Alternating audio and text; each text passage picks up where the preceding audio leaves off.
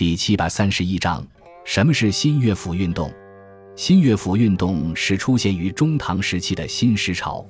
西汉设置乐府，掌宫廷和朝会音乐，由乐府采集和创作的诗歌称为乐府。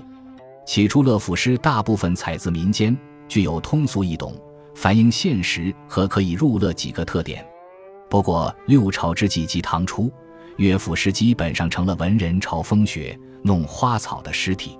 鉴于此，杜甫参照乐府诗的格式，写了《兵车行》《爱江头》等针砭现实的名篇，此为新乐府诗的发端。其后，元杰、韦应物、戴叔伦等人也有新乐府题作。到唐宪宗时期，张籍、王建、元稹、白居易等人彼此唱和，将新乐府运动推向了高潮。尤其元稹、白居易作为当时的才子，有大量新乐府诗作，影响巨大。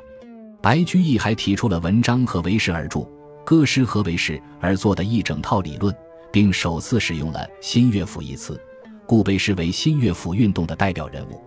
新乐府诗作不再像前人那样借助乐府旧题，而是自创新题，按照乐府诗格式创作反映现实的诗作，所以又称新题乐府。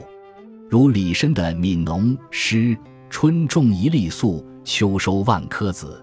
四海无闲田，农夫犹饿死。”便是典型的新乐府诗作。新乐府对当时政治及后世诗歌艺术均产生重大影响。简单的说，新乐府诗史文学担负起了新闻媒介的作用，某种程度上也是对文学本身的损伤，但在当时来说意义是积极的。